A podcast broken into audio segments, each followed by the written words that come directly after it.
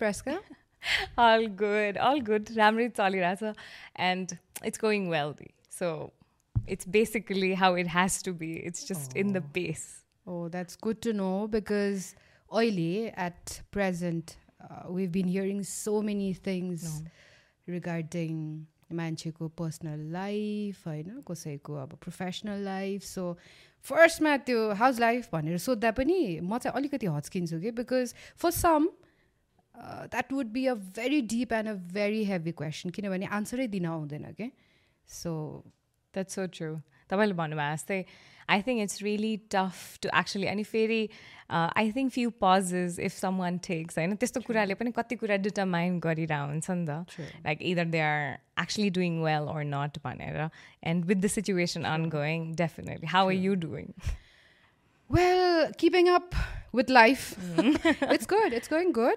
aber there getting to meet interesting people like you i know. So you and me we go way back so अहिले मैले तिमीलाई introduce गर्नु पऱ्यो भने how do I introduce you what do I say about you what do you do Well, I lately I'm uh, focusing a lot on a small project that I've recently started, Childverse. So Childverse uh, came into picture since COVID. I came back after my further studies in Australia and I came here. अनि आइसकेपछि चाहिँ I felt like मेरो कोर्सले पनि कति कुरा determine चाहिँ गरेको थियो जहाँ चाहिँ uh, अब इन्क्लुजिभ एजुकेसन चाहिँ पढेको तर त्यसमा पनि इन्डिभिजुअल बच्चाहरूको इन्डिभिजुअल निड कस्तो हुँदो रहेछ भनेर चाहिँ I really realise it's a very huge topic जसले गर्दाखेरि I did this course call certificate of adolescent counselling which help me realise that everything that you do in your childhood makes so much impact in your regular day-to-day life and that changes everything so त्यसले गर्दाखेरि चाहिँ I'm trying to make sure that at least I could impact one or two lives to start off with and if that helps someone I think that's all I've found like a purpose in my life just true because तिम्रो child worse त्यो सुन्दाखेरि नै मलाई कस्तो interesting लागेको बिक कस्तो भन्दाखेरि नर्मली चाहिँ अहिले अब कुरा गर्दाखेरि मान्छेले चाहिँ अ, बच्चा अर्ली चाइल्डहुडको त्यो कुरा गर्दैन नि त। उनीहरूको पनि mental हेल्थहरूको because I also strongly believe कि मान्छे ठुलो हुन्छ अभियसली तर उनीहरूलाई त्यो सेप अप गर्ने उनीहरूको लाइफ हाउ डे थिङ्क उनीहरूको पर्सनालिटी कस्तो हुन्छ I think it should start early जस्तो लाग्छ कि। मान्छेले चाहिँ नर्मली अब एकैचोटि ठुलो भएपछि अब एट नाइन टेन अथवा प्लस टू ब्याचलर्स उनीहरू एकैचोटि त्यो क्यारेक्टर त्यो पर्सोना उनीहरूको हुँदैन क्या so what you have taken up जुन त्यो बच्चैदेखि उनीहरूको रिजिलियन्स उनीहरूको मेन्टल हेल्थ त्यो कुराहरूको जुन तिमीले इस्युलाई अहिले फोकस गरिरहेछ that sounds very interesting so that basically happened तिमी अस्ट्रेलिया पढ्न गएपछि। यादे। I think how it start like मलाई पनि कति कुरा आउँदैन थियो होइन? म आफै पनि I study in a boarding school I did so many studies यहीँ पनि म म एउटा मास्टर सकेर सेकेन्ड मास्टर्सलाई गएको हो क्या Oh, अस्ट्रेलिया. त्यतिखेरसम्म पनि मलाई कति बेसिक कुरा नै थाहा थिएन क्या। इभन लाइक क्रिटिकल एनालाइसिस राइटिङ्सहरूमा पनि वी आर वे बिहाइन्ड त्यसले गर्दाखेरि मलाई क्वेसनै एक्स्ट्रा सोध्न नआउने क्या?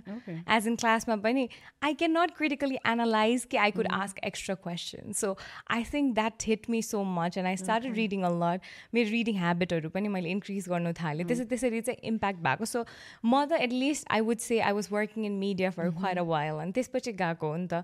त्यतिखेर त मेरो कन्फिडेन्स लेभल मैले सोचे जस्तो छैन भने there are so many people outside who still they have to mug up uh, के order गर्ने भनेर they'll have to mug up before they go to the counter क्या and I think it's all into confidence it's all into coming out अनि coming out of your comfort zone अनि यहाँ चाहिँ हामी जुन तरिकाले हुर्किरा हुन्छौँ जुन तरिकाले हाम्रो माइन्डसेट हुन्छ पेरेन्टिङ स्किल हुन्छ I think basically all those are related to एकदमै traditional means at least until us है अब हामी पछिको जेनेरेसन त दे आर भेरी स्मार्ट अनि दे नो अ लट तर अन्टिल अस चाहिँ I think things like that made a lot of difference अनि त्यो कुराले चाहिँ it striked me a lot so if I may ask first master's नेपालमा चाहिँ a, कहाँ गराएको थियो र केमा गराएको थियो if I may ask I did इन्डियामा okay master's in social work नै. I did my bachelor's year bachelor's in social work गरेर म एमएसडब्ल्यू गर्नलाई चाहिँ इन्डिया आन्ध्र प्रदेश गएको थिएँ आन्ध्र युनिभर्सिटीमा सो आई स्टडिड देयर अनि आएर आई वर्क थियो अनि वर्क गरेपछि अनि then I applied. For so basically what you said is अब बाहिर गएपछि क्रिटिकली कति कुराहरू सोध्नलाई हच्किने टाइपको भनेपछि सो यहाँ चाहिँ हाम्रो जुन एडुकेसन सिस्टम छ अथवा हाम्रो जुन टिचर स्टुडेन्ट रिलेसनसिप छ इज इट लाइक हामी वेयर इन अ बबल हो? लाइक हामी यहाँ चाहिँ एकदम खत्रै डिस्टिङसन आयो भने पनि खत्रै तर when you step outside the country यो जुन हाम्रो जियोग्राफिकल ऊबाट बाहिर गएपछि चाहिँ it's a whole different world that's what you trying say yeah it is अब कस्तो भन्दाखेरि पढ्ने कुरामा चाहिँ वी आर भेरी यहाँको स्टुडेन्टलाई it's really tough because we know what hard work is we are very competitive even इन्डियामा India र यहाँको उस्तै उस्तैमा ट्रेडिसनल मिन्स भए पनि we know how to study. Yeah. We put a lot of hard work. And I th- uh, uh, त्यो पनि छ मगअप पनि छ तर I think एभरेजमा students here in South Asia put a lot of effort अनि त्यो effort चाहिँ छ तर हामीलाई कति टेक्निकल कुराहरू चाहिँ थाहा छैन। हाम्रो चाहिँ सबै studies is based on curriculum अब त्यो करिकुलम चाहिँ एकदमै फोकस छ तर त्यसलाई कसरी प्र्याक्टिकालिटीमा युज गर्ने भन्ने कुरा चाहिँ आई थिङ्क ल्याकिङ छ क्या।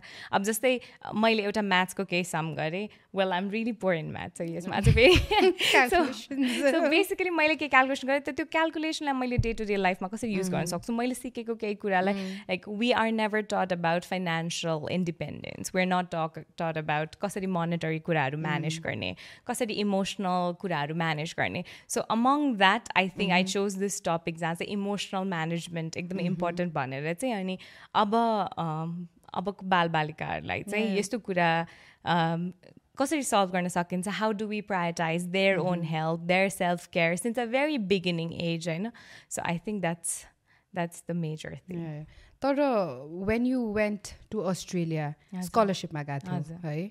स्कलरसिप भनेपछि त अब होइन you're a scholar intelligent okay whatever तर कस्तो भने तिमी यहीँ हुँदा फेरि पनि युआर डुइङ मिडियामा हजुर। टेलिभिजन प्रेजेन्टर थियो एमसी पनि गरिरह हुन्थ्यो आई थिङ्क त्योभन्दा अगाडि रेडियोमा पनि थियो हो at one point of time यस रेडियोमा पनि थियो तर when you decided to go किनभने मास्टर्स गर्नलाई तिम्रो मिनिमम पनि दुईदेखि तिन वर्ष त जान्छ नि। अब एउटा लिप अफ फेथ जस्तो बिकज कस्तो हुन्छ भने when you're doing good in your own country when you decide होइन अब म बाहिर जाँदैछु भन्यो भने एभ्री नयाँ उसमा क्रप आइरहेको हुन्छ नि त क्रप अफ नयाँ एमसी टेलिभिजन प्रेजेन्टर आजे होइन वाट एभर त्यो अलिकति ला अब म उता गएर आउने बेलामा चाहिँ यहाँ अलिकति एउटा मेरो लागि चाहिँ एउटा प्लेस हुँदैन कि भन्ने जस्तो fear did you have that kind of अलिकति अहिले लाइक सुन्दाखेरि त त्यतिखेर चाहिँ मलाई कस्तो भएको थियो भन्दाखेरि every time I came back here on holiday I always got shows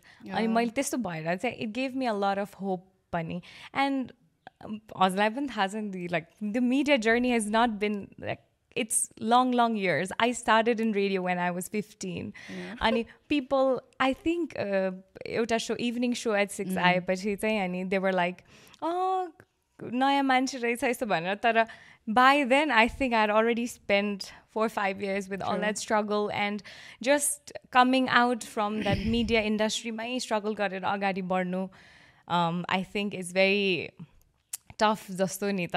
तर it's also a good foundation जस्तो भयो क्या मलाई you know people you know that who you if you work with them ए ल होइन राम्रो गर्छ भनेर एउटा विश्वास उहाँहरूले पाइसक्नु भएपछि चाहिँ there are few brands that I work with since I started early and that brand does help me grow होइन? अनि it's a very mutual relationship Should I say that for you? no.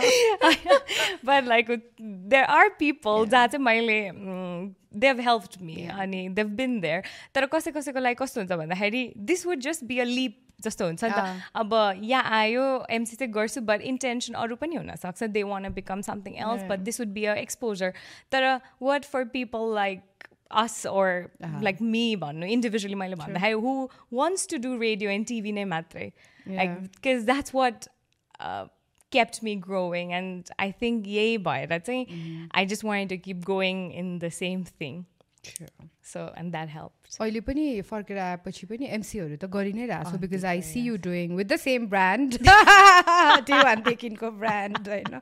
गरि नै रहन्छ। So अहिले फर्केर आएपछि child worse त छँदैछ। Okay let's get back to child verse होइन?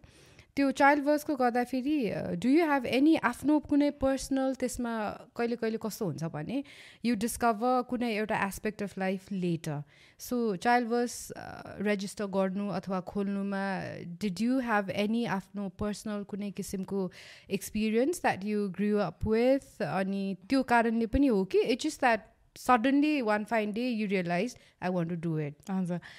त्यो चाहिँ अघि मैले हजुरलाई अफ एयर जस्तो सेयर गरिरहेको थिएँ। I think that's how it started जहाँ चाहिँ हामीले पेरेन्टिङ भन्छौँ। ओन्ली पेरेन्ट्स आर एजुकेटेड अब पेरेन्ट्सहरूले यसरी गर्ने भन्छ तर फेरि त्यही दिन ग्रान्ड पेरेन्ट्सका छोड्नु बित्तिकै कति इस्युज हुने mm-hmm. त्यस्तो देखिरहेको थिएँ कि।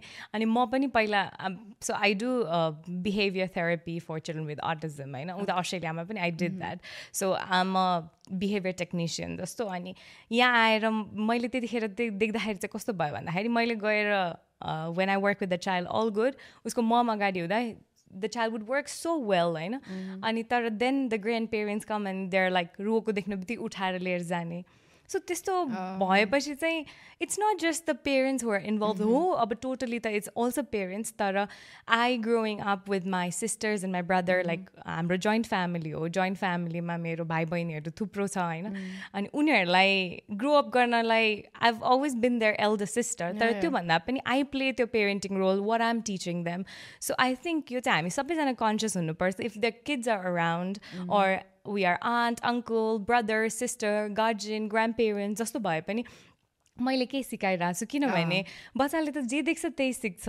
अनि parents are all day at work अनि सबैजना काममा भइरहेको हुन्छ केमा बिजी भइरहेको हुन्छ if there is an awareness platform कि कसै यङ्स्टरले देखे पनि ए अँ मैले यस्तो गर्नुहुन्न है बरु मैले यो भन्दा त नेगेटिभ वर्ड्सहरू युज गर्नुभन्दा त पोजिटिभली यु वर्ड्स युज गर्दा चेन्ज आउँछ भने त वाइ नट भनेर सोचोस् भनेर चाहिँ this is how child was actually started so म र बहिनी एकचोटि डिस्कस गर्दा गर्दै हामी यत्तिकै कोभिडमा गफ गरेर बसिरहेको थियो अनि कोभिडमा डिस्कस गर्दा गर्दै I think this is something that I want to do मलाई थाहा थियो गर्नुपर्छ त कसरी गर्ने भनेर चाहिँ आइडिया थिएन होइन?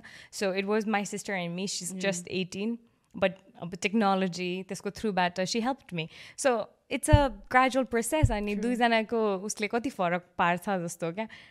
वेल मैले हजुरलाई नै सोद्धाखेरि इज देयर एनिथिङ तपाईँलाई आफ्नो चाइल्डहुडको चाहिँ which has an impact of how you are today of course कति कुरा पोजिटिभ एस्पेक्टमा पनि छ तर कति कुरा चाहिँ कस्तो लाग्छ भने जुन अब मैले personally as I was growing up personally feel पनि गरेको र अब अहिले मैले कुनै पेरेन्ट लाई भन्न पर्यो भने चाहिँ कृपया त्यस्तो चाहिँ नभनिदिनुहोस् नगरिदिनुहोस् भन्नु मन लाग्ने कुरा चाहिँ अब आई डोन्ट नो मेरो पेरेन्ट्सले सुन्नुभयो भने अब त्यो कुरालाई कसरी लिनुहुन्छ? I hope they take it positively होइन ए ल मेरो छोरीले त यस्तो पो सोचिरहेको रहेछ भन्नु नहोला।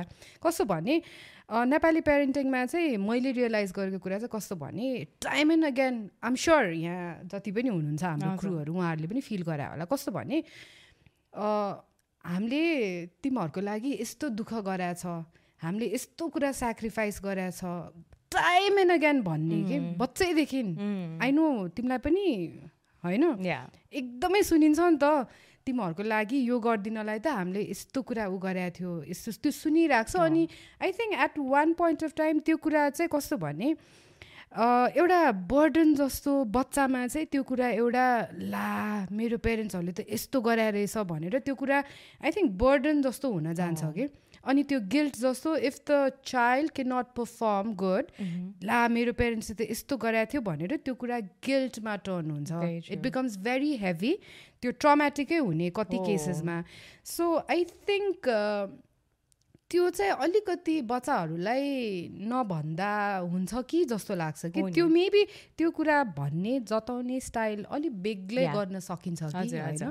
किनभने त्यो त ट्रमा नै हुने गरेर त भन्न भएन नि त। अनि अहिले चाहिँ इफ आई सी अब कोही फ्रेन्डको कोही कजनको भन्यो भने चाहिँ त्यस्तो चाहिँ त्यस्तो इम्प्लाइ नगर बच्चामा। किनभने हामी we been through that so अब हामीले नै चेन्ज नल्यायो भने किनभने इच्छाले पाएको बच्चा हो नि त।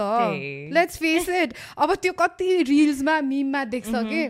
अनि के भन्छ त्यो हामीले पाऊ भनेर पाएको होइन नि त। होइन। बिकज बच्चा पाएको त उहाँहरूले स्व इच्छाले होइन आफ्नो जेनेरेसन अगाडि तर त्यो बच्चा धरतीमा आइसकेपछि as the child grows up time and again त्यही भनिराख्ने I don't think it's good बच्चामा त्यो कुराले एकदमै त्यो हेभी हजुर। गिल्टको इम्प्याक्ट पार्छ जस्तो लाग्छ मलाई। मैले चाहिँ फेस गरे हजुर। आई थिङ्क यसरी पनि कति धेरै कुरा इनबिल्ट हुन्छ क्या। Plus in terms of responsibility होइन? म त्यसमा एड गर्दा द्याट इज वान कन्टेक्स्ट होइन? अर्को कन्टेक्स्टमा चाहिँ I am a single child अब when you have you when you grow up as a single child you have so much responsibility in your head कहिलेकाहीँ म पो मेरो इमोसनली रेजिलेन्ट कसरी म बढेँ पनि मलाई थाहा छ maybe I've seen a lot होला growing up in a joint family होइन? तर त्यो बाहेक if someone can not take that it's a lot of pressure for someone के यो पनि मैले गर्नुपर्छ यो पनि मैले गर्नुपर्छ मैले कसरी गर्ने होला भनेर सोच्नु सोच्नुपर्ने बाध्यता तपाईँले भन्नुभयो जस्तै गरेर सोच्नुपर्ने त्यस्तो कुराहरू आयो भने दे के नट प्रोसेस मोर वेल अनि हामी एज अ पेरेन्ट चाहिँ कसरी सोध्छौँ भने मैले पनि घरमा I live with two generation होइन with my grandparents as well अनि कहिलेकाहीँ चाहिँ त्यही सोचिरहन्छु कि कस्तो डिफरेन्स आज पो उसको दिमागमा कहिलेकाहीँ लाग्दैन होला त भनेको कुरा भोलि लाग्दैन तर यो कुरा पाइला हुँदा हुँदा बर्न आउट हुने स्टेजमा पुग्छ where it is too much for the child अनि मैले के भनेको थिएँ र भनेर वी स्टिल डिफेन्ड नि त that so I think that should be really stop so त्यो भयो कम्पेरिङ ओ माई गड म यसमा चाहिँ I feel so sad even दुईजना सिब्लिङ छ भने कम्पेरिजन कति धेरै छ क्या? अनि plus about your parents like you still have a competition who loves more ममले धेरै माया गर्ने कि ड्याडले इट्स नट अ कम्पिटिसन नि त। अनि बच्चालाई कस्तो इम्प्याक्ट परिरहेछ त्यो कुराले भनेको चाहिँ I think is a major thing क्या? अब कहिलेकाहीँ यता छेउमा गएर यो kids wanna see your love that's what they wanna see they don't want to see a competition कसले धेरै माया गर्छ भनेर होइन क्या? सो त्यो कुरा त्यस्तो कुराहरू चाहिँ एकदमै इम्पोर्टेन्ट हो क्या? So yeah long like lot of things सबको त्यो होइन अहिले चाहिँ अब basically so call woke generation भनौँ न वोक सोसाइटी राम्रो पक्ष पनि छ नराम्रो पक्ष पनि छ तर कति कुरा चाहिँ राम्रो नै छ जस्तो लाग्छ कि अब यो कुराहरू जुन अघि मैले एक्सप्रेस गरेँ which you just now said त्यो कुराले अब मैले अहिले भने खुलेर भने बिकज अब with time and age maybe अब मैले आफूले रियलाइज पनि गरेँ एन्ड अब त्यो स्टेटमा पुगिसकेँ कि आई क्यान फ्रिली से तर मैले भन्यो भन्दैमा फेरि मेरो पेरेन्टले त्यो कुरालाई नेगेटिभली लिन पनि भयो कि। इट्स वाट दे डेड उहाँहरूले सायद उहाँहरूले राम्रो नै सोचेर अथवा उहाँहरूलाई ज्ञान भएन।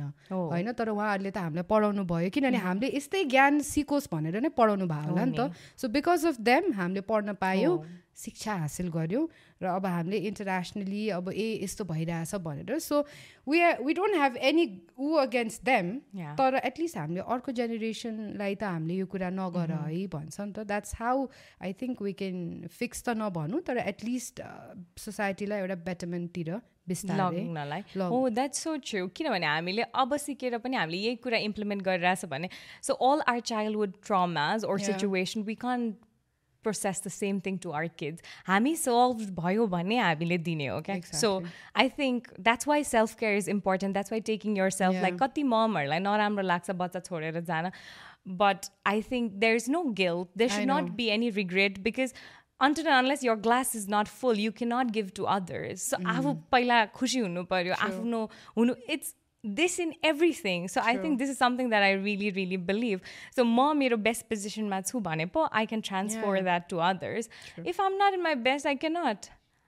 so I think it's the same thing for parents as well मान्छेले हाम्रो कुरा सुन्दाखेरि चाहिँ ए पेरेन्टै भइसक्यो हो कि क्या हो यो दुइटा केटीहरू no we are not not yet not yet but you've been married होइन सो धेरै भएको छैन है so his Not here? Yeah, he's not here. So LDR long distance relationship cope up गर्न कतिको गाह्रो हुन्छ अहिलेको टाइममा वेल या मलाई चाहिँ कस्तो भइरहेछ भन्दाखेरि for me about my relationship before we get into होइन त्यो भन्दा we started in long distance because उता कोभिडै भइरहेको थियो वी डेन्ट मिट मच यहाँ आयो यहाँ आएर we were still in long distance relationship got engaged. Okay. He went back. Still in long distance relationship. Mm-hmm. He came back. We got married. Still in long distance relationship.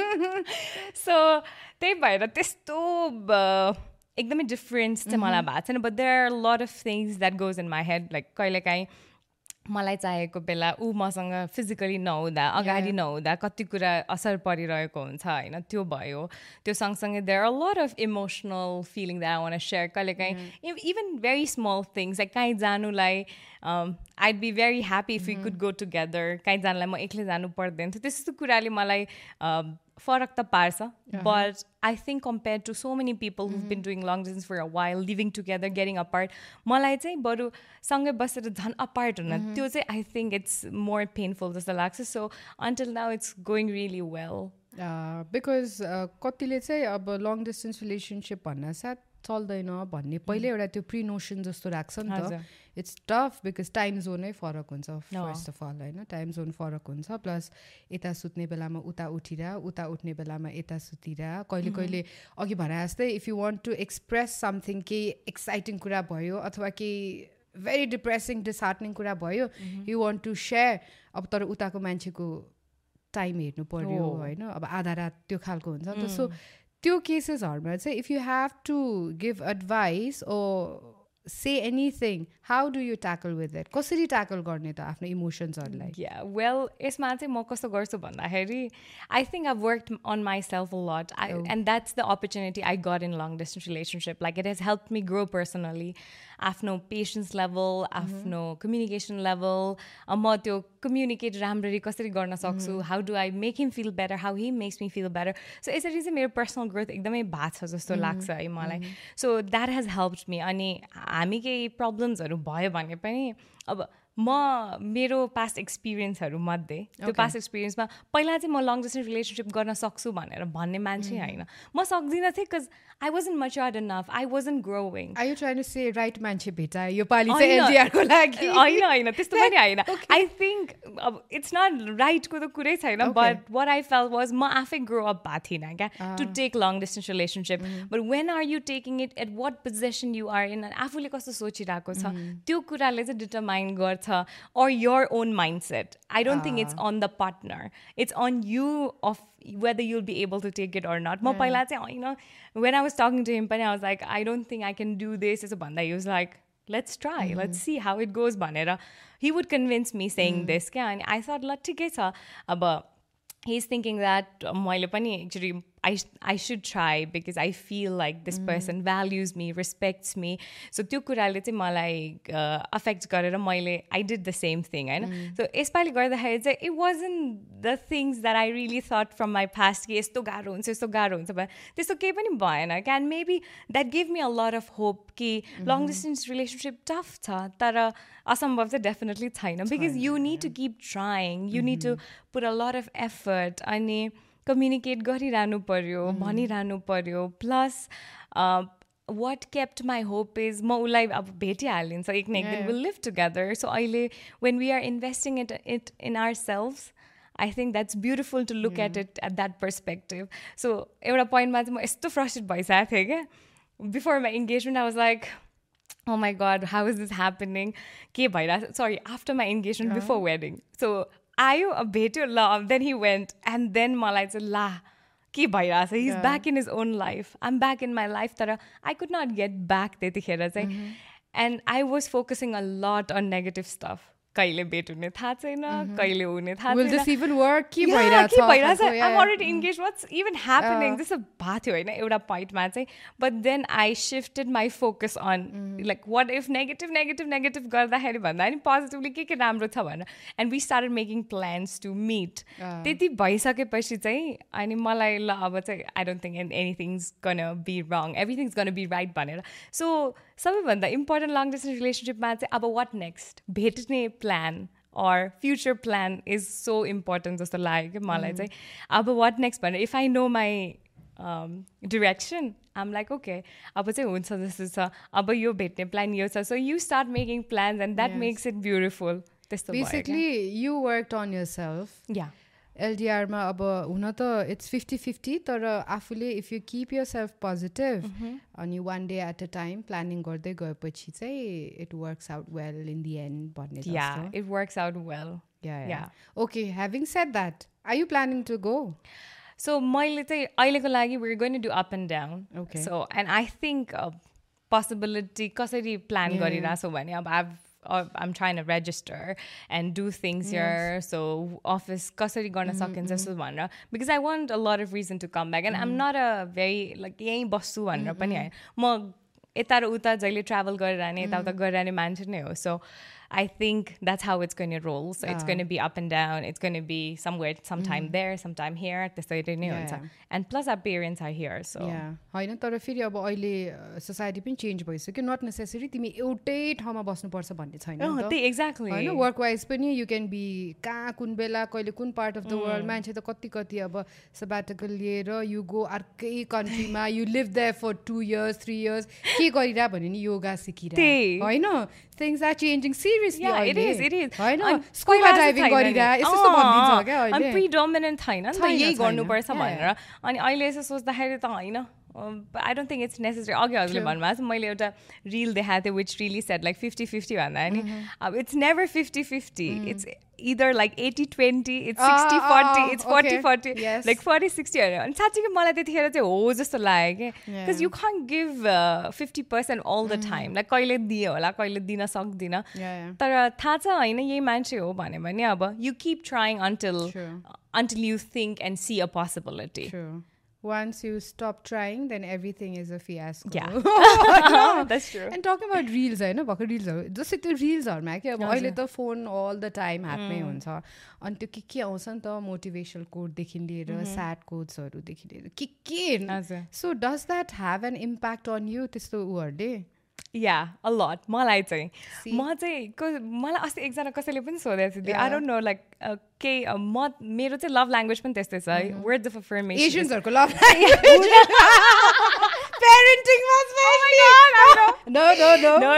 होइन त्यही भएर हाम्रो love language भनेर that reel was hilarious है तर तर त्यो भन्दा पनि मलाई चाहिँ वर्ड्स अफ अफर्मेसनले एकदमै इम्प्याक्ट. गर्छ म कहिले काहीँ डाउन भए पनि I have this app on my phone जुन चाहिँ. मलाई लाइक कोचहरू आइरहने त्यस्तोवाला एप छ क्या it helps me and the times I was down, mm. I used to go through YouTube, watch uh, like TED Talks, uh, अनि motivation ऊहरू अनि अहिले चाहिँ आइभ ड्रिफ्टेड अलिकति आई थिङ्क मेरो ग्रोथमा पनि अब चाहिँ I can meditate a little I do yoga अलिकति रिल्याक्स्ड भर्जनमा आई थिङ्क आभ कम जहाँ चाहिँ त्यतिखेर चाहिँ मलाई केही नसुनिकन त्यो नआउने क्या मोटिभेसन सो त्यो फेजपछि आई थिङ्क अहिले चाहिँ I keep myself going त्यसरी चाहिँ so it has an impact on me तपाईँलाई? इम्प्याक्ट हुन्छ। I was talking to Sujita also होइन अस्ति सुजिता र मेरो कुरा भइरहेको थियो। अनि त्यो त्यो कुराले इम्प्याक्ट गर्न नगरोस् किनभने त्यो हेऱ्यो अनि हेरेपछि सक्यो टाइपको त्यो होस् भन्दा भन्दा पनि जानी नजानी त्यो हुँदो रहेछ क्या? अनि कहिले कहिले चाहिँ पोजिटिभली पनि इम्प्याक्ट गर्छ। अनि कुनै कुनै कुराले चाहिँ अलिकति नेगेटिभ पनि तर as you said maybe with age and time negative कुराले एकछिन असर गरे पनि अहिले चाहिँ कस्तो एउटा त्यो इनबिल्ट एउटा ऊ के भइसकेको रहेछ मेकानिजम के भइसकेको छ भने we can just shrug it off क्या होइन? We can keep what we want अनि कति कुरा चाहिँ हामीले सक्छ क्या त्यस्तो। सो इन द्याट केस चाहिँ इट्स भेरी मच इम्प्याक्ट पारे तापनि इट्स अल इन यु के लिने के नलिने भन्ने त्यही भएर। अघि टेट टकको भन्दाखेरि मलाई याद आयो स्टोरी एलर्स होइन अनि स्टोरी एलर्स होइन मैले हेरिरहेको थिएँ कि अनि म त्यो कुरा चाहिँ I was like five six years अगाडि होला before you left for Australia अगाडिको कुरा। तर त्यो चाहिँ मलाई कस्तो भने अब त्यसको मैले त्यो हेरेको थिएँ अनि कमेन्टहरू पनि हेरेको थिएँ कि तिमीले बेसिकली त्यो स्टोरी एलर्समा इङ्ग्लिसमै बोलिरहेको थियौ होइन। अनि कमेन्टहरू हेरेँ। अब हुन त अभियसली तिमीहरू मिडिया लाइनमा भएको मान्छेलाई कमेन्टले असर गर्दैन है। अब कतिको साँचो हो झुटो हो तर every person in the media says हामी कमेन्टै हेर्दैनौँ अथवा असर गर्दैन भन्छ तर I think as a human कता कता त गर्छ होला अभियसली अनि त्यो कमेन्टहरू हेरेँ सबै मैले हेरिरहेको थिएँ कि अनि कमेन्टहरू हेर्दा चाहिँ कति इङ्ग्लिस बोलायो केटीले। यु डे होइन? आई मिन हेऱ्यो नि कमेन्ट्सहरू कुनै के के भन्यो? तर मलाई एउटा अचम्म लागेको कुरा चाहिँ मलाई चाहिँ त्यो चाइल्ड वर्समा त्यो उ गर्न खोजेको। कस्तो भने हाम्रो पालामा हाम्रो पेरेन्ट्सहरूले हामीलाई पैसा तिरेर बोर्डिङ स्कुलमा पढायो नि त। किन? इङ्ग्लिस बोल बच्चैदेखि इङ्ग्लिस बोलेन भने टिचर्सले पनि गाली गर्थ्यो फाइन तिराउँथ्यो अब त्यही इङ्ग्लिस बोलोस् होइन? नत्र त नथिङ अगेन्स्ट सरकारी स्कुल एन्ड अल पेरेन्ट्सले किन हामीलाई सरकारी स्कुलमा राख्नु भएन त? किन दुःख गरी गरी अघि भने जस्तै हामीले यत्रो पैसा तिरेर तिमीहरूलाई बोर्डिङ स्कुलमा पढायो टाइपको कुरा गरौँ न। पढाउनु भयो होइन? इङ्ग्लिस बोल्यौँ सिक्यौँ हामीले इङ्ग्लिस बोल्न। के क्राइम गऱ्यौ त? तिमीले स्टोरी एलर्समा इङ्ग्लिस बोलेर के ऊ भयो त? होइन केही क्राइम त गराए होइन नि त। बट द थिङ इज अब उहाँहरूको जुन किसिमको कमेन्टहरू देखिन्छ नि त भनेपछि कि अब टाइमलाई रिभर्स गरेर हामीले बच्चाहरूलाई फेरि नेपाली सिकाउनलाई फेरि रिभर्स गर्ने त। कसरी लिने कि यो कुरालाई? वेल आई थिङ्क अब यो भनेको हाम्रो कन्ट्रोलमा पनि छैन। पिपल आर गर्न say whatever we are going to do हामीले जे गरे पनि केही न केही भेटिहाल्छ। मलाई चाहिँ त्यो कमेन्ट भन्दा पनि एउटा चाहिँ एउटा इन्टरभ्यू थियो इभिनिङ सोमा गरेको। अनि मैले चाहिँ लाइक तिमी तिमी भनेर गेस्टसँग बोलिरहेको थिएँ बिकज ऊ चाहिँ भाइ जस्तो हो अनि we we did few tours अनि मैले भाइ जस्तो भन्नु भने and there were people like को यो भर्खरै आएर उसलाई तिमी भनिरहेछ यस्तो भनेर सो द्याट फर्स्ट टाइम त्यहाँ प्रडक्सनमा पनि everyone was talking like हेर फर्स्ट टाइम प्रेसका यस्तो नेगेटिभ कमेन्ट्स आइरहेको छ भनेर। त्यतिखेर चाहिँ मलाई के भए होला है जस्तो लागेको थियो क्या and now I think of it I I just laugh cause I think यो रियाक्ट गरेर कामै छैन। Well being so less reactive has given so much power in you होइन? त्यही नै आनन्द लाग्छ। अनि अहिले अब एजुकेसन अथवा बोल्ने कुरामा चाहिँ आई थिङ्क अहिलेको बच्चाहरूलाई चाहिँ नेपाली बोल्न सिकाउनु पनि पर्छ। कति इङ्ग्लिस स्कुलमा नेपालीमा कति कम मार्क्सहरू आइरह हुन्छदेखि नट मार्क्सको त कुरै नगरौँ नेपाली बोल्ने नै आइरह हुँदैन नि त।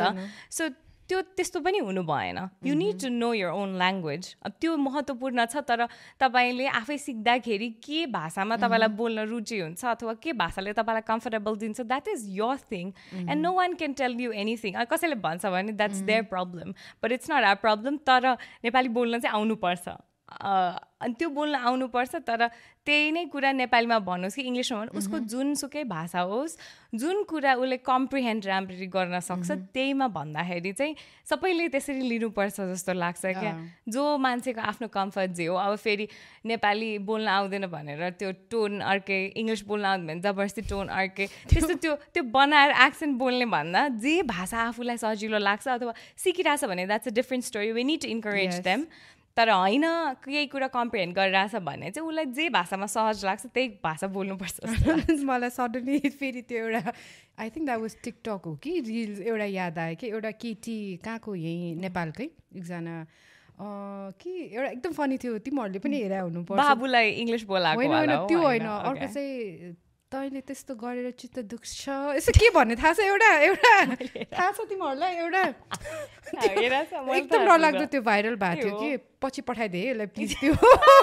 होइन ऊ नेपाली नै बोलेको त्यो बहिनीले तर समथिङ तैँले यस्तो गरेर मलाई के दुखेको छैन? यस्तो एकदम एकदम अनि त्यही कतिजनाले पछि मिम बनायो कि? You're so out of the league रहेछ हेरेको god okay it's very funny एकदमै फन छ क्या त्यो? तिमीले हेरेर चाहिँ कुन चाहिँ? मैले हेरेर चाहिँ ठ्याक I think the kid is from Australia America कतै अनि कहाँ हो घर भन्छ नेपाल भन्छ अनि then the mom says like के को Nepal? It's Nepal Nepal भनेर क्युट मलाई मनपर्छ त्यो भिडियो ओके त्यो चाहिँ हेरेको छैन मैले okay so going back to यो है पिएचडी कार्डमा छ some some time in life like after i think i learn keep learning अनि त्यसपछि एउटा स्टेजमा पुगिसकेपछि चाहिँ या लेटर बट डेफिनेट डक्टर प्रेसका आउने हो त्यसपछि DR press manifesting universe did you listen to this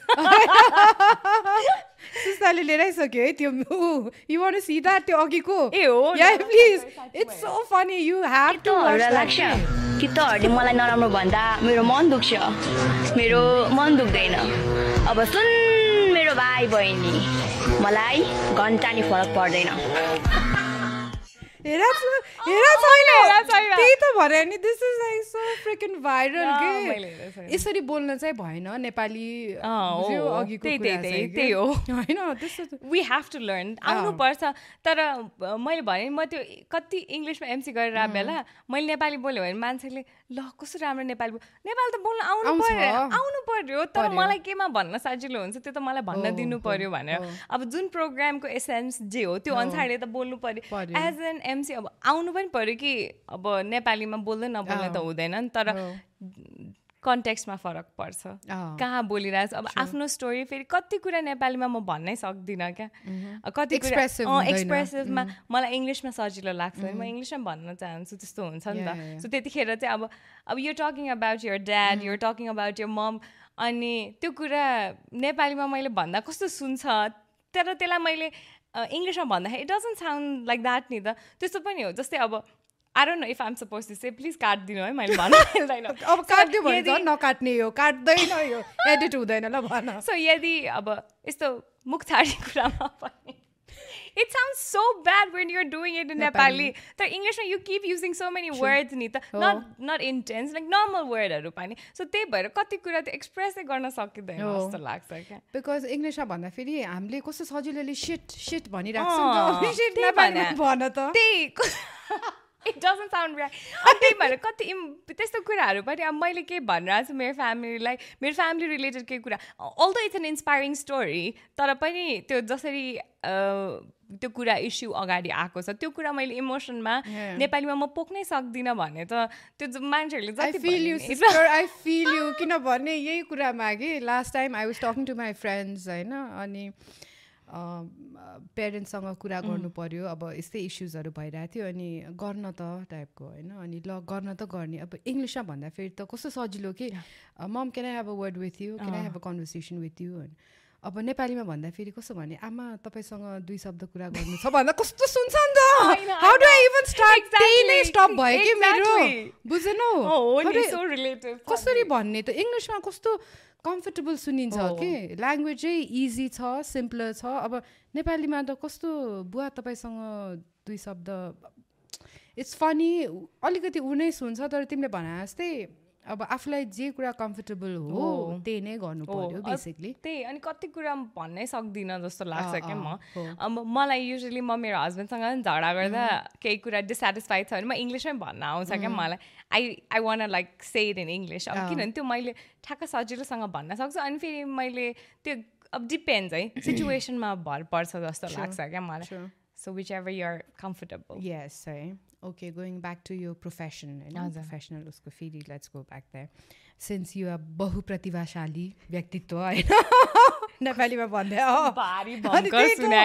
so अब जुन एमसीहरू तिमीले गर्छौ नि त्यो एमसीहरू चाहिँ you think it was they in you or with practice you became better yeah I think it it's with practice म यस्तो म पहिल्यैदेखि मेरो बच्चा चाहिँ म भन्छु लाइक बच्चामा पनि अहिले पनि मेरो फ्यामिलीहरूले भन्नुहुन्छ क्या म चाहिँ रोल गर्थेँ अरे के रोल गर्ने sounds so wrong. Oh my god.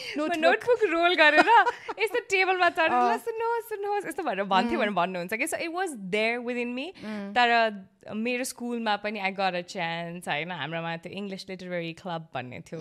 अनि त्यसपछि एभ्री केही हुँदाखेरि मलाई बोल्न लगाउनुहुन्थ्यो। सो त्यसरी चाहिँ इट हेल्प मी पुस अनि स्लोली अब रेडियो भयो टेलिभिजन भयो। अनि त्यति त्यति पछि चाहिँ फर्स्ट टाइम अहिले पनि स्टेज जाँदाखेरि अहिले पनि डर चाहिँ लाग्छ मलाई। त्यो फर्स्ट इन्ट्रोडक्सन मैले नभनेसम्म आम स्टिल सेकिङ अनि एकचोटि मैले त्यो I know like okay I got a group of this भनेपछि अनि म फेरि आई क्यान गेट ब्याक अनि भन्न सक्छु। सो आई थिङ्क प्रोग्रेसिभ हो प्लस अब हामीले नेपाली इङ्ग्लिसै कुरा गऱ्यौँ डिपेन्डिङ अन द प्रोग्राम चाहिँ त्यसको निड के हो त्यही अनुसारले बस्नु पऱ्यो प्रेपरेसन्स गर्नु पऱ्यो त्यो प्रेपरेसनले चाहिँ हेल्प आउट गर्छ। अनि हेल्प आउट गराए पनि हो मलाई। सो त्यसरी त्यसरी प्लस अब कति कुरामा चाहिँ यदि म मोडरेसन्सहरू गरिरहेको छु भने चाहिँ मेरो एजुकेसन ब्याकग्राउन्डले पनि मलाई हेल्प गरेको छ कसरी मैले उनीहरूले भनेको कुरा अब क्रिटिकली एनालाइज गरेर एकैछिनमा भन्नको लागि त्यो कुरा ट्रान्सलेट गर्नको लागि। सो त्यसरी त्यसरी चाहिँ I think have grown over time and we can all grow how's the remuneration pay like Nepali एमसीहरूको सेक्टरमा चाहिँ? I think it's pretty good म चाहिँ So when you're working in a television mm-hmm. and you invest a lot of hours. So Tisco impact I think is MC that I get a chance to do MCs and that re- remuneration is uh, much more like better through one shows होइन अनि त्यसरी त्यसरी चाहिँ build-up हुन्छ because human nature हो नि त because अब सिन्स अब also been behind the scene तर टिभीमा हजुर काम गरा भएर I think normally एमसीहरूको mind set चाहिँ कस्तो हुन्छ होला जस्तो लाग्छ भने यता टिभी च्यानलमा एक महिनामा कमाएको पैसा त मैले एउटा सो आधा दिन दियो भने आइहाल्यो स्यालेरी होइन? सो त्यो हिसाबमा पनि आई थिङ्क इट्स इजियर पनि होला। या अब म त लाइक पहिला चाहिँ म त्यसो त्यसरी नै सोच्थेँ होइन?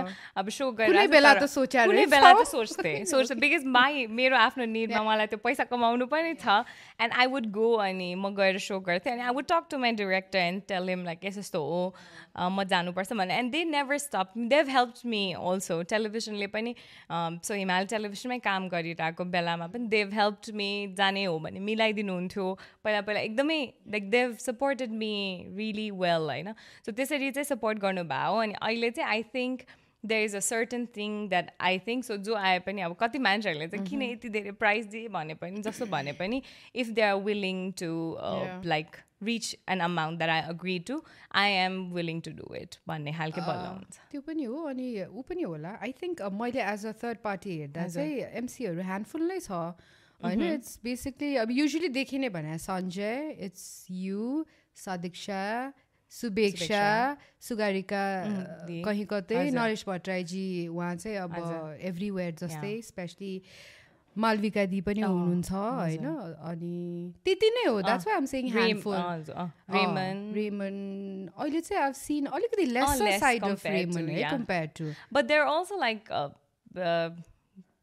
people who are like into media yeah. I've, I've seen Ronishma doing A, yes, अनि yes, uh, there are like few I think अस्ति यहाँ आउँदा स्मारिकाले पनि गरिरहेको छ so they are the new crop yeah new generation they are okay I, I think they are doing um, अहिले राम्रै भइरहेछ जस्तो पनि लाग्छ मलाई सो बिचमा चाहिँ मेबी बिचमा चाहिँ अलिकति ग्याप थियो होला बट अहिले या and but there are handful MC हो जसलाई चाहिँ पिक गर्नलाई गर्नलाई सजिलो हुन्छ अनि I think people go with the comfort नै क्या इन दि एन्ड सो जसले ब्रान्ड बुझेको छ गर्दाखेरि सजिलो हुन्छ अनि it's easier to work. So if you become a really hard person to work with, it's tough. Now, but if you're an easy person, there's a lot of work in the field of emceeing पनि यहाँ राम्रो कामहरू पनि छ अनि काम गर्नलाई रमाइलो पनि छ ठाउँ. It's a very friendly environment to work with if you're an easy person I think it's basically a good place to work फेरि नेटवर्किङको हिसाबमा पनि द्याट्स भेरी ऊ ठिकै हो त्यो पनि अनि ऊ if you have to name say तिम्रो फेभरेट एमसी आफ्नो जेनेरेसनमा अगाडिको अथवा कोही छ त्यस्तो like oh I look up to this person एकदमै मन पर्थ्यो खालको हुन्छ नि। Well I learn a lot from Ashish ताई ओ आशिष प्रसन अस्ति भर्खर सञ्जयकोमा I was watching I work आरबिएलमा and I think Ashish ताई has played a very important role है त्यसरी चाहिँ म जे भने म पर्सनल प्रब्लम पनि पहिला दाइलाई भन्थेँ क्या? त्यस्तो that that has also help me है अनि plus still I I really like Raymond Sanjay. Yeah. I, I really like these bunch. And also Sadiksha Subiksha, they've oh. been doing really well. Yeah. And uh, मैले senior level मा हेर्छु भने शिवानी दिदी सुगारिका दिदी I think I named everyone but सबैको आफ्नो एउटा जर्नर लिएर चाहिँ गरिरहनु भएको छ जस्तो लाग्छ which is so important because you need to know what you're good at because you are trying sell yourself as an MC तर आफू केमा राम्रो छ? कस्तो प्रोग्राममा मेरो भोइस खुल्छ अथवा के गर्ने भन्ने? त्यो आफूले बुझिसकेपछि चाहिँ it's very good plan to work out and especially like Alok दाई मैले खासमा मैले I don't want to cut you होइन? मैले त्यही भन्ला थिएँ बिकज आलोक र म होइन युजली टक तिमीलाई पनि भनिरहेको हुन्छ अभियसली आलोको चाहिँ अब भोइस राम्रो छ नि त I think no one can deny कि त्यसको voice can not he has the god voice पछाडिबाट त्यो जब गर्नुभएको स्पेसली लाइक रोडिजहरूमा इट्स अल हिज भोइस होइन? अब मेसमराइज तिमीले अघि भन्दा चाहिँ त्यो भन्ने नि तिमीले आफूले आफूलाई चाहिँ एमसी भए तापनि यो क्याटेगोरीमा मेरो भोइस फिट इन हुन्छ भनेर यु निड टु आइडेन्टिफाई भन्यो नि त। अनि आलोक इज अब very humorous you know it होइन? अनि उसले चाहिँ कस्तो भन्छ भने हि इज भेरी सिलेक्टिभ नि उसलाई mm. आउँछ तर अब हि नोज उसको केमा फिट इन हुन्छ। अनि उसले भन्छ कि उसलाई कन्सर्ट्सहरूको आउँछ अरे कि रोड सोहरूको होइन? एन्ड इज लाइक म यार त्यो बाटोमा गएर केटा हो के छ आर यु इन्जोइङ भन्न चाहिँ म सक्दिनँ। That's not me I can say hello good evening ladies and gentlemen तर अब कहाँ त्यो ट्रकमा चढेर केटा हो ठिक छ त्यो कन्सर्ट चाहिँ मबाट oh, हुँदैन। But oh. त्यो भनेको त राम्रो हो नि त। Not mm-hmm. पैसा पाउँछ भन्ने कुरा होइन कि उसलाई थाहा छ नि त मेरो भोइस केमा हुन्छ मेरो क्यालेबर केमा छ। That's always the joke we crack अनि इमेजिन आलोक तैँले त्यस्तो गरेको सोच त लाइक लाफिङ हुन पनि हो। होइन होइन एन्ड आलोक दाइ says one thing which is very deep rooted in my heart like मैले few of the learnings that I have in my life फेरि म चाहिँ एकदमै मनमै लिन्छु क्या। मैले अघि भने मलाई मोटिभेसन यस्तो वर्ड्सले एकदम इम्प्याक्ट गर्छ भनेर। सो आलोक दाइले चाहिँ maybe you have handful of people but you need to have friends who say you कि तैँले यतिखेर रङ बोलिरहेको मैले यदि प्रोनाउन्सिएसन रङ गरेँ भने पनि आलोक दाइले मलाई क्लिप इन गरेर पठाउनुहुन्छ क्या। यो यसमा तेरो यो मिलेन है भनेर क्या। So I really think that it's so important to have people like them in your life तर यस्तो प्रेसका है त्यसको लागि चाहिँ I think I appreciate your thought process to किन भन्दाखेरि आलोकले तिमीलाई त्यो किन भन्छ भन्दाखेरि बिकज तिमीले त्यो कुरालाई कन्स्ट्रक्टिभली लिन्छौ नि त। इट अलवेज ह्यापन्स किनभने तिमीले त्यो कुराले ए कस्तो ओभर स्मार्ट उसलाई मात्रै इङ्ग्लिस आउने टाइपको त्यसरी लियो भने सो इट्स बिकज तिमीमा त्यो एउटा त्यो सिक्ने अथवा ए है थ्याङ्क यू भन्छ नि त कतिले त लिँदैन नि त।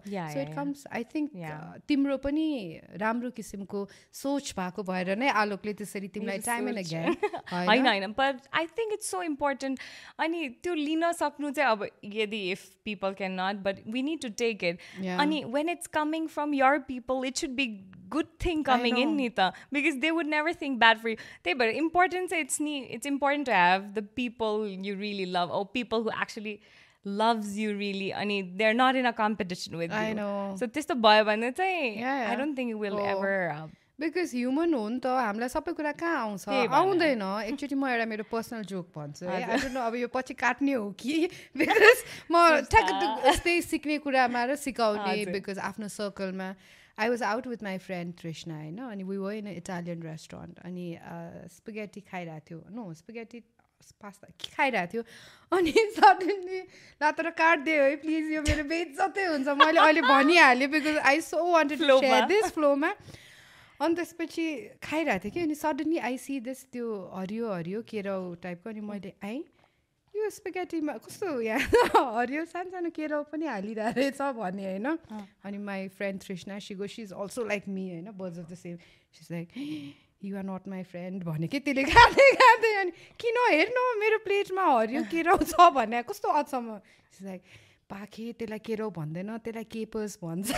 It's an Italian thing it's not हरियो केराउ ओ my god you it's like oh my god that's a learning thing नि त. त्यसले मलाई कति वर्ष अगाडि भनेको mm. कुरा अब मलाई थाहा भयो नि त इट्स केपर्स होइन? न त मैले त त्यो हरियो केराउ भन्थान। साँच्चै तिमी गुगल गर केपर्स हरियो केराउ जस्तै हुन्छ कि? अनि त्यही लर्निङ कुरामा अब कति चाहिँ मान्छेहरूले कस्तो जान्ने भएको टाइपको पनि दिन्छ होइन तर you have to take it यो मान्छेले त अब एउटा कुरा त्यो मलाई अब अहिले सायद यहाँ क्रुले पनि सिक्नु भयो होला if you go to an Italian restaurant and see capers not हरियो केराउ सानो होइन? So yeah it's funny but यस्तै हो इन्सिडेन्ट ओके प्लिज काट्दे है यो काट्दे है होइन आई थिङ्क इट्स इन्ट्रेस्टिङ मान्छेलाई मलाई त्यस्तो पनि भएको छ लाइक म म चाहिँ भन्छु मलाई चाहिँ it's a very funny just with the word होइन मलाई पहिला त यो कट राइसको pant Corduroy, darling, corduroy. yeah, I never knew that. Uh-oh. having conversation गरेर म दुईजना दिदीहरूसँग अनि मेरो दुईजना दिदीहरू अनि दिदीहरू बसिरहनु उनीहरूले चाहिँ जार्किङ भनेर भनिरहेको थियो क्या? आम लाइक हे जार्किङ यसलाई पनि मान्छेहरूले कसरी उसले भन्छ भनेको। अनि जार्किङ मैले त जार्किङ अहिलेसम्म सुनेको छैन। ल सुनेको छैन भने a jerkin! So it's basically jerkin अनि हामी भन्दा भन्दा जर्किन जर्किन भन्छ कसरी थाहा हुन्छ इभन लाइक यस्तो फनी फनी इन्सिडेन्ट छ। या यस्तो त आई थिङ्क सबैको नै हुन्छ क्या यस्तो नेपाली हो नि त। अनि so it happens my god कति हाँस्यो। एनिवे अब लेट्स गेट सिरियस होइन अलिकति। सो टिभी छ नि टिभी चाहिँ was it a cons con conscious भएको त कन्सियस भन्छु भनेको त। Was it a conscious choice अहिले नेपाल आएर चाहिँ? अब you don't want do TV पुग्यो। Um, त्यसो भने I'm willing to do those होइन? तर फ्रिलान्स हिसाबमा चाहिँ I'm willing to do I even went and had a talk तर अगेन लाइक कति कुरा म डिससेटिस्फाइड भएर चाहिँ अब गर्न चाहेँ मैले भने नि it's been a huge personal growth for me अब बरु if I get peace mm-hmm. just being by myself, okay. त्यो time हुन्छ भने I would rather prefer that. तर if there is interesting projects, yeah. there are like thoughts that I can put into अनि त्यस्तो छ भने चाहिँ I'm willing to work just that कि यत्तिकै फुल टाइम चाहिँ म काम गर्दिनँ किनभने मैले मिडियामा फुल टाइम फुल टाइमै काम गरेँ नि त अनि full time was draining me अनि म त्यही रेसमा दौडेको दौडे दौडेको दौडेको थिएँ आई नेभर न्यू मैले कतिखेर ब्रेक लाउनु पर्छ भनेर क्या until and unless I didn't take that study break मलाई थाहा नै भएन क्या? That I need to pause and reflect अब अहिले पो थाहा भयो होइन with time but then I didn't realise and it has been great learning तर इट हेज अल्सो बिन अब अहिले सोच्दाखेरि चाहिँ कति कुरा अब mm. कसरी गऱ्यो होला कस्तो ट्रेनिङ पनि थियो होला जस्तो लाग्छ। सो अब अब गर्दाखेरि चाहिँ if there is anything that's really interesting अनि फ्रिलान्स त्यस्तो हिसाबमा छ भने चाहिँ I'm willing to do I think ऊ पनि होला। अब चाहिँ बिकज तिमीहरूले पहिला आफ्नो पालामा यो जुन फाइभ टु सिक्सको स्लटको कल प्रोग्राम रेगुलर सो जुन हरेक च्यानलमा आउँथ्यो अहिले पनि आउँछ। अहिले पनि आउँछ। तर अब त्यो चाहिँ I think done and dusted गर्यो। अब चाहिँ इफ एनिथिङ समथिङ जुन कुराले चाहिँ सोसाइटीमा अलिकति इम्प्याक्टफुल होस् त्यस्तो पायो भने चाहिँ गर्छु किसिमको। कि मेरो मेरो आफ्नो लाइफको पर्पजसँग मिल्छ। It's if it's something related to it I'm I'm willing to do happily I do not just for the sake of being the in the silver screen होइन कि समथिङ इम्प्याक्टफुल भयो भने चाहिँ। Yeah hopefully you'll get such shows Hopefully, yes. or maybe I would come up with such shows yeah, related to childbirth. I'll be looking maybe. forward to that. I'll be looking forward to that. Seriously. Yeah, if everything goes Anything well, definitely. Yeah, if something goes, uh, uh-huh. if everything हामीले भने जस्तो भयो भने definitely यो टपिकमा चाहिँ कुरा गर्नु एकदमै इम्पोर्टेन्ट छ जस्तो लाग्छ in terms of parenting in terms of being aware as an adult हामीले बच्चाहरूलाई के सिकाएर त्यस्तो कुरामा अवेर गर्नु एकदमै नेसेसरी छ जस्तो लाग्छ so yeah definitely planning for something to it hopefully everything works. Uh, okay. And it, it, it, it better work before anyone starts. फेरि या त अहिले अब मैले भने ला बिफोर आई मैले हुन्छ नि it's just in the planning process I don't know jinx नहोस् हुँदैन त्यो you can do it you will do it because मैले पर्सनली पनि I seen you grow and makes me proud I'm really glad अब म पनि like अब हामी यसरी बसेर त कन्भर्सेसन गर्नुभन्दा पनि I've heard so much because I'm very close to Alok Dai yeah. and the way he talks about you and everything funny. I know you personally just yeah. like and it does it doesn't have to be a, this is so yeah. important paniki like maybe adult friendshipping yeah. that's where we meet we're like right there and we talk about I it know. and nothing one thing say whatever happens mm-hmm. in life I think it happens for a reason स केही न केही reason हुन्छ। आज त्यो reason मलाई थाहा नहोला तर भोलि पर्सि कुनै टाइममा I will know that why it happens to me so whatever happens in your life I think it's a part of life and त्यो सिचुएसन त्यो कुरालाई चाहिँ इम्ब्रेस गर्न सक्यो भने that is the beauty of living life जस्तो लाग्छ अहिले चाहिँ मलाई। So that's so important for me and if I had to say one more यो चाहिँ मैले अघि लेसन भएर आएको थिएँ नि है। मेरो लाइफ लेसनमा मलाई टिभीमा मैले स्टार्ट गर्दा एकजना सरले मलाई सिकाउनु भएको थियो। That I should always be grounded bandra. Okay. And I think if you're coming from that root, it's always there. And mm-hmm. so I always make sure that I keep myself grounded and that is so important. तपाईँलाई तपाईँको त्यस्तो go to कुनै ऊ छ कति धेरै छ होइन त्यो त अहिले एक्ज्याक्टली भन भन्दा चाहिँ आएन तर एउटा अब आई डोन्ट नो इम्प्याक्टफुल त्यस्तो चाहिँ होइन इट माइट साउन्ड भेरी यो चाहिँ अलिकति कनिङ टाइपको अलिक सुट खालको अब अरू पनि त्यस्तो मोटिभेसनल भन्दा पनि अहिले ठक्क दिमागमा आयो यो। मैले लास्ट टाइम पनि भनिरहेको थिएँ। यो चाहिँ अलिकति कस्तो भने नेपाली सिनमा चाहिँ पोलिटिसियनहरूले युज गर्यो भने खतरा होइन भन्छ मलाई अलिकति कनिङ त्यो पार्टमा कि? मैले लास्ट टाइम पनि भनेको थिएँ someone must remember that if you can not convince people simply confuse them yeah. I think that's so important it's important. Motivational चाहिँ होइन होइन? तर अब हाम्रो नेपाली पोलिटिसियन्सहरूले सायद त्यही नै गरिराख्नु भएको छ है? अब के भन्नु? मलाई त अहिले केही भन्न पनि मन लाग्दैन पोलिटिक्सको द्याट्स ट्रु होइन? कति कुरा मैले अघि भन्नु रियाक्ट नगर्दै ठिक छ के गर्न सक्ने? अब कन्ट्रोलमा भएको कुरा पो रियाक्ट गर्ने। कन्ट्रोलमै छैन कसरी रियाक्ट गर्ने?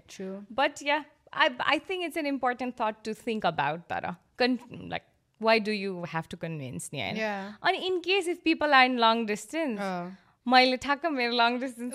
If people are in long distance, like what मलाई चाहिँ I think it's really important to do small little things म चाहिँ म चाहिँ मुभीसँगै हेर्नु पऱ्यो खाना बनाउनु पऱ्यो के गर्नु पऱ्यो that will help a lot जस्तो लाग्छ like small small gestures so I think that's really really important and a very open discussion and also talk about your desires either emotional physical जे भए पनि कुरा गर्नु चाहिँ एकदमै जरुरी communication is the key basically it's the key key key key कहाँ गएर हाइलाइट गर्नु कुन colour I think it's really important like communication is the key but त्योसँग बिल्डअप गर्नलाई अरू अरू विभिन्न कुराहरू पनि छ and that has help yeah in case छ भने चाहिँ you can work on like that होइन त्यो बाहेक you can work on like your own self care bring out your emotion so empathetic हुनु चाहिँ एकदमै इम्पोर्टेन्ट छ जस्तो लाग्छ. लाइक थिङ्किङ म यहाँ छु तर उसको कस्तो होला? पर्सपेक्टिभ भनेर उसको सोचबाट हेऱ्यो भने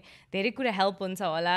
And I think empathetic in general सबैजनाले गर्यो भने this world would be a better place जस्तो लाग्छ. हामीले उसको पर्सपेक्टिभबाट सोचिदिने भ्यालिडेट सम वान्स इमोसन ए तैँले यस्तो सोचिस् कसरी सोच्छ भनेर भन्दाखेरि पनि I understand you I feel you have been in that situation भनेर हामीले कन्टेम्प्लेट गऱ्यो भने चाहिँ सबैलाई हेल्पफुल हुन्छ जस्तो लाग्छ in terms of your mental wellbeing that is really really important plus mindfulness त्यो पनि whatever you set is absolutely correct अनि आई थिङ्क कम्युनिकेसन नै हो बेसिकली अनि पेसेन्स पनि जस्तो लाग्छ कि बिकज अहिलेको यो फास्ट पेस्ड लाइफमा people are trying to say so many things जुन हामीले चाहिँ कतिपय केसेसमा चाहिँ उनीहरूले नभनिकन पनि हामीले बुझिदिनु पर्छ कि? Because it could be you it could be me or it could be anyone else सबैजना हामी जस्तो एक्सप्रेसिभ हुँदैन नि त। उनीहरूको बडी ल्याङ्ग्वेज उनीहरूको बिहेभियरल चेन्ज केही कुरा। कतिपय केसेसमा चाहिँ we have to be the उनीहरूले भन्न सकिरह हुँदैन तर हामीले कुनै न कुनै एङ्गलबाट चाहिँ I think we need to be the by the side के? अलिकति त्यसको लागि पेसेन्स चाहिन्छ अफकोर्स होइन? सो आई थिङ्क कसैको लागि अलिकति हामीले टाइम निकालेर उनीहरूको कुरा सुनिदिन मात्र सक्यो भने पनि आई थिङ्क हिलै गर्ने फिक्सै गर्ने होइन तर एटलिस्ट त्यो मोमेन्टको लागि त त्यो मान्छेको बर्डन उसभित्र भएको अथवा एटलिस्ट कोही छ है भन्ने हुन्छ नि त। या listening is the best solution like you need to be an active listener तर ए सुनिदियो भनेर मात्रै होइन। अलिकति sooner you just need to be actively present when someone is talking so i think that's the most important thing. exactly and i think ko need of the hour pani yeah. ho and having said that i think uh, it's time for us to wrap this because yes. hami dherai bolisakyo exactly. so we expect everyone to be happy and be around to their loved yeah. ones or exactly. So and and be kind be kind yes be kind is the note for the day. Yes. So, yes, having said that, we are wrapping up. Bye. Bye.